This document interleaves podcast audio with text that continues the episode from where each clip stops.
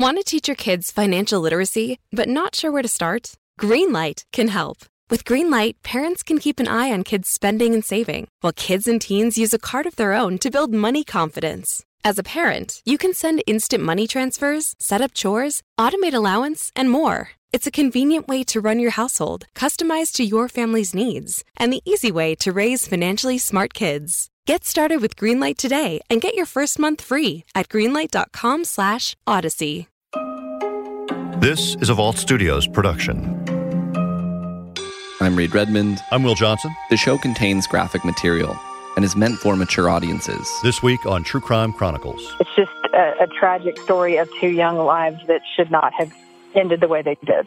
Until this day, I still remember seeing her dad's, you know, eyes just with just so much pain and sorrow. And I, you know, I remember him telling me, he's like, "Hey, we're not, we're, we can't talk right now, but when when we have the chance, we will." When friends of Allie Kostial talk about what they remember about her, they remember a lot. Allie was just very fun and outgoing, very friendly girl. I'm just gonna miss how the fact that she was always there for me if I needed to talk to her. She's probably one of the most positive people I've ever met, honestly.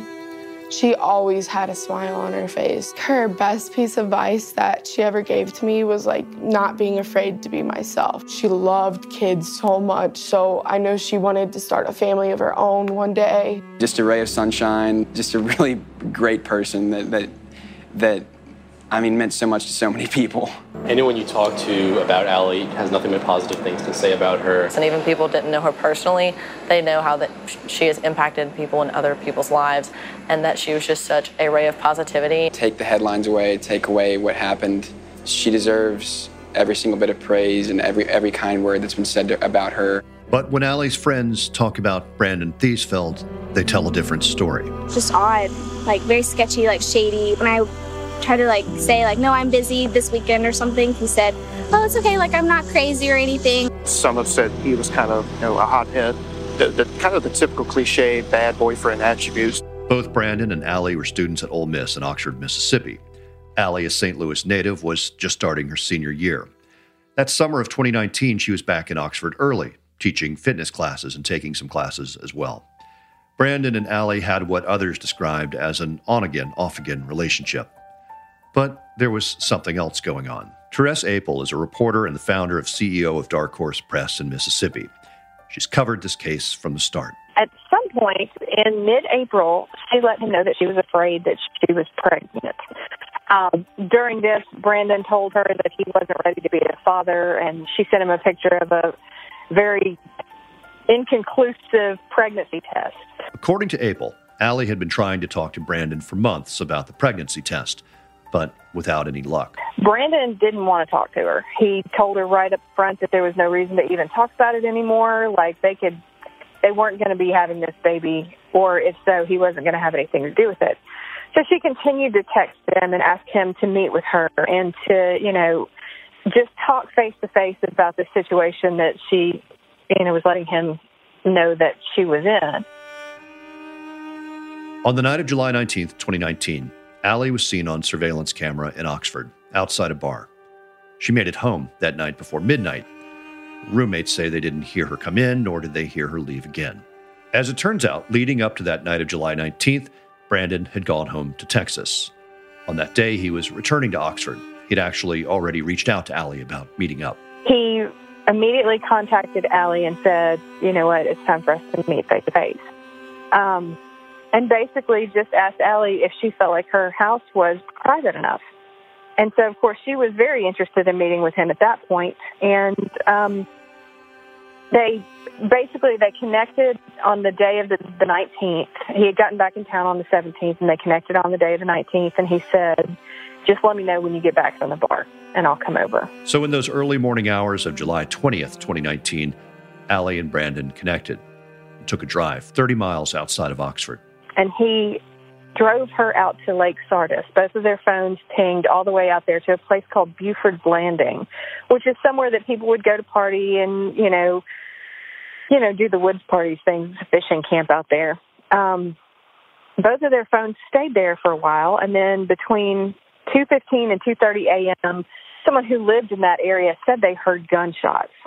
Um, both phones left that area shortly thereafter um, and seemed to track back to Oxford. Um, and during that time, Brandon's um, search history showed that he was searching things like listen to police scanner.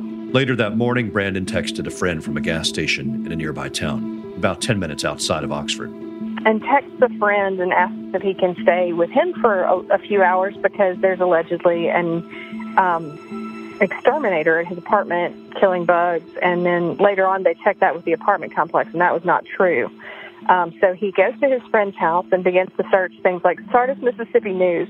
He stayed at his friend's house for a little while after that. But then, back at Lake Sardis around 10 that morning, a deputy doing a routine patrol finds a body. There are no homes close by, and it's a long way to any major highway.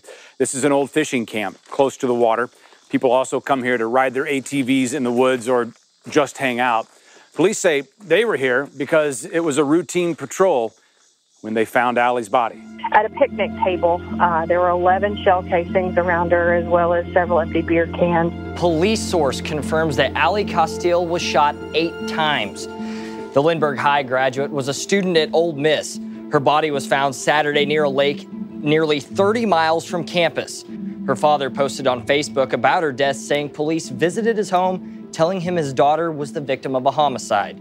Now, the Oxford Police Department, the Lafayette County Sheriff's Office, and the Missouri Bureau of Investigations are investigating Allie's case. If you have any information, call the number on the bottom of your screen. A preliminary autopsy report confirms that Allie Kostial was shot multiple times.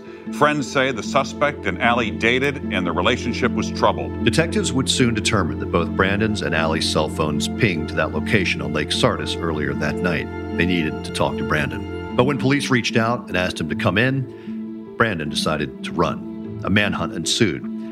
Brandon made it to Memphis, about 90 miles away, where police eventually caught up with him at a gas station in a residential neighborhood. Not a place that you would find somebody on a Monday morning around 9:30 unless they lived in that area. They kept that part quiet about why he was up there, and, and, obviously they were tracking his phone and any cards, debit cards, credit cards, and they pinged him up there. 21-year-old Brandon Theesfeld was arrested this morning. The Lafayette County Sheriff's Department and the Mississippi Bureau of Investigations arrested Brandon Theesfeld, an Ole Miss student from Fort Worth.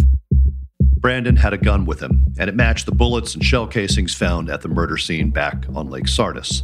It was a gun that, in fact, he'd brought back from his trip home to Dallas in the days leading up to Allie's murder. He'd even Snapchatted a photo of the gun at one point. The data analyst that did the heavy work on this case, they said that he um, Snapchatted a photo of his gun with the caption, bringing baby back home. During this time, his phone searches show things along the lines of serial killers and abortion clinics and, and things like that. Apel describes other searches on Brandon's phone, ones that were made in the hours before he met up with Allie that July night. In those hours, he was texting how Ted Bundy lured his uh, victims to their death. He was text. I mean, he was uh, searching things like hollow point bullets, and tactical masks. In the days that followed, police gathered more evidence, including that video surveillance of Allie the last night she was seen alive. Here is new video of Allie the night before her body was found. It shows her on Oxford Square, just off Ole Miss campus. Her body was found Saturday morning near a fishing camp. It shows Allie moments after walking out of a bar on Oxford Square near the campus of Ole Miss. She appears to be on her cell phone while walking down the street. This is a part of town where a lot of Ole Miss students hang out. And this is one of the last places anyone saw Allie alive. Security cam footage from across the street appears to show her checking in at this bar here, then continuing on down the sidewalk, walking all by herself. The sheriff's department says Allie made it home by midnight that night, but then left again. Her roommates say they didn't hear her leave, and they're not sure why she did. Police also conducted a search at Brandon's home in Texas. At which point they found a two page letter that he had written to his parents. And in that letter, he tell, tells them that he's never been a good person and he's always had bad thoughts. Um, and basically just told them that it's not their fault, it's his, and that something inside him just doesn't work. He ends up saying he's either going to prison or he's going to die as a result of whatever he was into. In the meantime, Brandon's lawyers were going to work. As for the suspect, we've learned he's hired prominent defense attorneys to represent him. He remains in jail tonight with no bond. If there is a high profile case anywhere near Oxford, Mississippi, it's likely Tony Farese will have a hand in it. The Mississippi Matlock, some call him. Farese and his family firm are defending Theesfeld. Does he maintain his innocence? We will be entering a plea of not guilty. Does he have an alibi? Well, I'm not going to get into the specifics. People have said that uh, Brandon and Allie had a troubled relationship, um, even verbally abusive, some have said.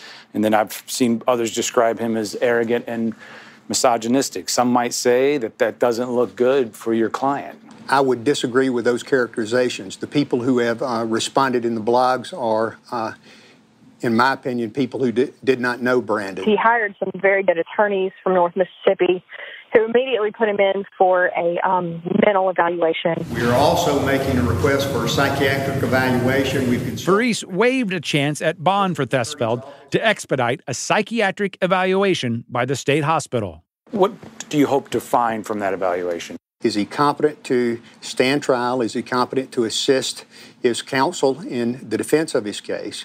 And then sanity. Uh, at the time of the offense or the alleged offense, uh, did he know the difference between right and wrong? Do you think he can get a fair trial, given all of the publicity? All we want are 12 independent minds who are unbiased, who have not heard anything about the case. And as news of Allie's murder spread across the Ole Miss campus, across Texas, and back to Allie's hometown in St. Louis, reporters delved into Brandon's past, his upbringing, and anything they could learn about the young man now charged with capital murder and kidnapping. Property records show he grew up in the gated Ashbrier community. He studied at Fort Worth Academy until he finished the eighth grade and went off to high school. Theesfeld's Facebook page says he went to Fort Worth Country Day, but a spokesperson here at the school says he only attended as a freshman and sophomore. It's not clear exactly why, but he transferred to San Marcos Academy, a Christian boarding school about 40 miles south of Austin, where he graduated in 2016. A spokesperson at the school did not elaborate on his time there, but said Kostial's family is in her prayers. A Twitter account in Theesfeld's name shows a photograph at San Marcos Academy in what appears to be an ROTC uniform. The same account shows tweets posted the day police found Kostial's body. Both were enrolled in the Ole Miss School of Business Administration. A spokesperson says Theesfeld has been suspended from the university as he awaits trial. Another girl who went on a couple dates with him at Ole Miss this year is now coming forward, saying she ended things when Theesfeld made comments that made her uncomfortable. That's what really threw me off and put me off, and that I didn't really want to hang around him anymore. Brandon Theesfeld's father, Daniel, released this statement this afternoon. I know my son is innocent, and I have reasons to believe that. I can't share anything now. But I would ask everybody to please give him the presumption of innocence until proven otherwise. Still reeling from the news of her death, friends and family gathered to remember the young woman who had touched their lives. The Ole Miss student from St. Louis was shot to death last weekend. There must have been more than 100 people tonight. Allie's friends say they appreciate that turnout because there was nothing she loved more than having her friends together. It was emotional. There were lots of hugs and lots of tears. I may have been Allie's teacher, um, but clearly, listening to everybody's thoughts tonight, she she taught a lot of us as well. And I know our candles are burning, but Allie clearly is a light that's going to shine on in each and every one of you. She didn't deserve what happened to her. Nobody does, but she didn't, especially. And I just want everyone to remember that. I want everyone to focus on how good of a person she was and how much joy she brought into the world and how positive she was, not the situation. This was the last picture, the most recent picture I had with her. I'm like, someone wouldn't do this to Allie. It's tragic that this is the first time a lot of people are hearing about her. Justina Cornell is a reporter at KSDK in St. Louis. She covered the vigil and the case back in Allie's hometown. You know, Allie was loved so much, and uh, I think it was evident by the amount of people um, saying just the most incredible things about her, and also just the outpour of love that she was getting. I was able to speak to her track and field coach. Um, he had been there for 20 years at Lindbergh High School. Um, and he had lived in the Colorado when the news broke out. And I think it just shows the commitment and like the love that people had for her was that he drove 14 hours just to be at her funeral. Um, and, you know, kind of that mentality of like once she was, you know, one of uh, the students I had worked with, uh, you know, and an athlete that I worked with, she will always be someone, you know, that I'm there for. And so she was just talking, he was just talking to me about how she was a long distance runner and she had always had determination and grit and tenacity just kind of go that extra mile. She was that kid, the reason that coaches coach. When you're a kid with no background in competitive running and tell the coach, hey, I want to be a distance runner, you're a pretty special kid. That's that's tough. It speaks exactly to her, I think, at her core. She didn't take the easy way out of things. She liked challenges. She was not afraid of working hard. She deserves to have the people that knew her who she meant a lot to. You can at least be there for a goodbye, at the very least. She would be gratified. She was a very humble kid, so to know that people really were moved by her, and she deserved that, and she deserved a lot more than what she wound up getting. Therese Apel remembers Allie's parents talking about the daughter they'd lost at such a young age. Just talked about, you know, how involved she was and how talented and ambitious and um, all the different things that she accomplished in her life. She was a, an avid athlete. She, you know, was very smart. She, you know, had a great business mind, that kind of thing. They talked about that. And they talked about when she was a younger child, you know, and loved to pick flowers and loved Ariel the mermaid and things like that. Allie's murder also put a spotlight on young women in abusive relationships. One in three teenagers and one in four young women ages 18 to 24 say they've been in an abusive relationship. Safe Connections, an organization that provides help for people in abusive relationships, says there are some warning signs to look out for. Abuse can start with a phone, one partner wanting to have constant access to the other through repeated calls and texts, and isolation. It happens over time, a gradual buildup of some of those behaviors, usually starting with jealousy, manipulation, shame, or guilt, and then escalating as the relationship continues. In August of this year, Brandon Theesfeld appeared in court and confessed to killing Allie in July 2019. New information tonight. The man accused of killing an Ole Miss student in 2019 pleaded guilty to first degree murder this morning. Brandon Theesfeld is accused of shooting and killing Ali Kostial near Sardis Lake in Mississippi in July 2019. After the judge ruled that he was competent to stand trial, prosecutors gave their account of the events leading up to the shooting. The judge accepted the guilty plea, and now Theesfeld will face life in prison instead of the death penalty if he had been found guilty of his original charge of capital murder. And he started off, it was a pretty routine, you know, thing that you hear from someone in their, their, I guess their statement at their plea hearing or, or whatever. But um, he started off by saying, you know, I hope God will forgive me. I've prayed for forgiveness. I know what I did was wrong. I want to apologize to the family. But at some point, when he said to the family, I hope one day you can find it in your heart to forgive me, his voice cracked and kind of was overcome with emotion. And that's the first thing we've seen from him or from his camp that showed any um, any real feeling. And I think that was something that was very interesting to watch in court. And and I saw her family moved just a little bit. We were sitting in a balcony, so you know we could kind of see the whole family at once.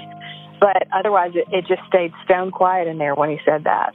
One of the most poignant moments was when the mother, um, her mother, Cindy Kostial, said something like, I hope every time your cell door slams, you think of the beautiful life that you've ripped away from us. Brandon did not reveal a motive in his confession. We only know that the relationship was rocky, troubled. I hope the family, just knowing, having that admission and having that gets closure. But it, overall, like what the judge said, it's it's a lose lose for society. I mean, pretty much that day everyone lost. So um, it's unfortunate, but you know, I just hope the family can have some closure with knowing that, and that's all we hope for. But it's kind of just it's just a sad, sad situation overall. I think remembering how amazing of a person she was and honoring that in our day to day lives and carrying that with us with the same passion in our hearts. Um, really makes a difference. Ready to start talking to your kids about financial literacy? Meet Greenlight, the debit card and money app that teaches kids and teens how to earn, save, spend wisely, and invest with your guardrails in place. Parents can send instant money transfers, automate allowance, and more. Plus, keep an eye on spending with real time notifications. Join more than 6 million families building healthy financial habits together on Greenlight. Get your first month free at greenlight.com slash odyssey. That's greenlight.com slash odyssey. Hey, True Crime Chronicles listeners. As always, Reed Redmond here to round out this episode with Will Johnson. Will, this is such a difficult story, and in the end, just such a senseless act of violence.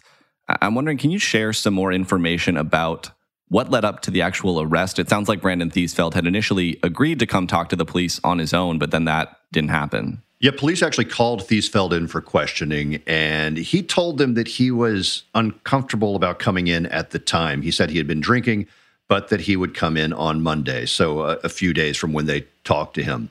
Uh, and, and, it's during that period of time after he told them that he would be coming in that he fled to Memphis, where then authorities eventually caught up with him. So after the arrest, then we go from Theesfeld initially entering that plea of not guilty to him ultimately admitting to the murder. Do we know anything about what sparked that decision to change his plea? Well, here's what we know, and I can tell you some of this uh, thanks to Casey Nolan at KSDK in St. Louis, who you hear interviewing Theesfeld's attorney, Tony Farese, uh, early on, you know, back when they were still uh, uh, requesting a, a, mental competency hearing and seeing if he could go forward to trial.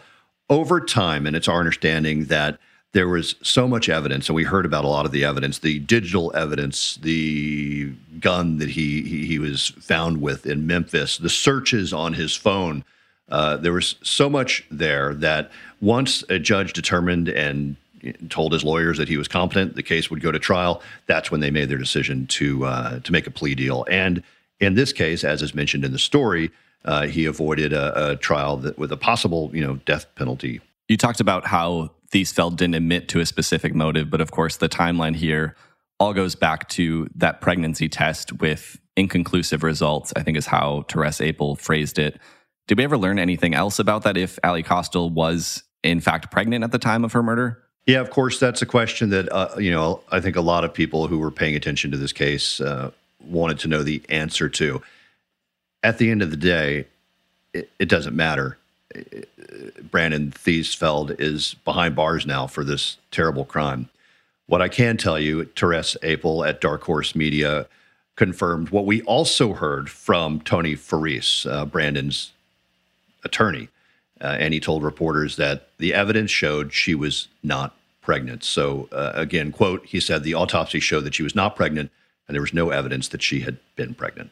You talked a little bit as well about how this case has been putting a spotlight on domestic violence and violence against women. And the statistics that we heard, you know, they're, they're not new, but uh, they're just so upsetting every time I hear them. When you look at just one case, I think sometimes people might want to say it's it's a personal issue or an isolated incident, but with one in three teenagers and one in four women saying they've been in an abusive relationship when something like this happens. It's not just an isolated incident, it's a community issue. And of course, it's not just murder cases, there are other forms of domestic violence and abuse. And I'll mention for anyone who might be experiencing domestic violence that the number for the National Domestic Violence Hotline in the United States is 800 799 SAFE. That's 800 799 7233. Or you can text the word START to 88788. And there's also additional resources on their website at thehotline.org. All right. Thanks, Reed. I also want to thank Casey Nolan at KSDK in St. Louis for his help uh, in putting all of this together. Also, Justina Cornell at KSDK and Therese Apel with Dark Horse Media in Mississippi. Be sure to check out our Facebook group, Inside the Crime Vault, and you can find us on Twitter at twitter.com slash vault studios. We'll be back next week with a new case and a new story.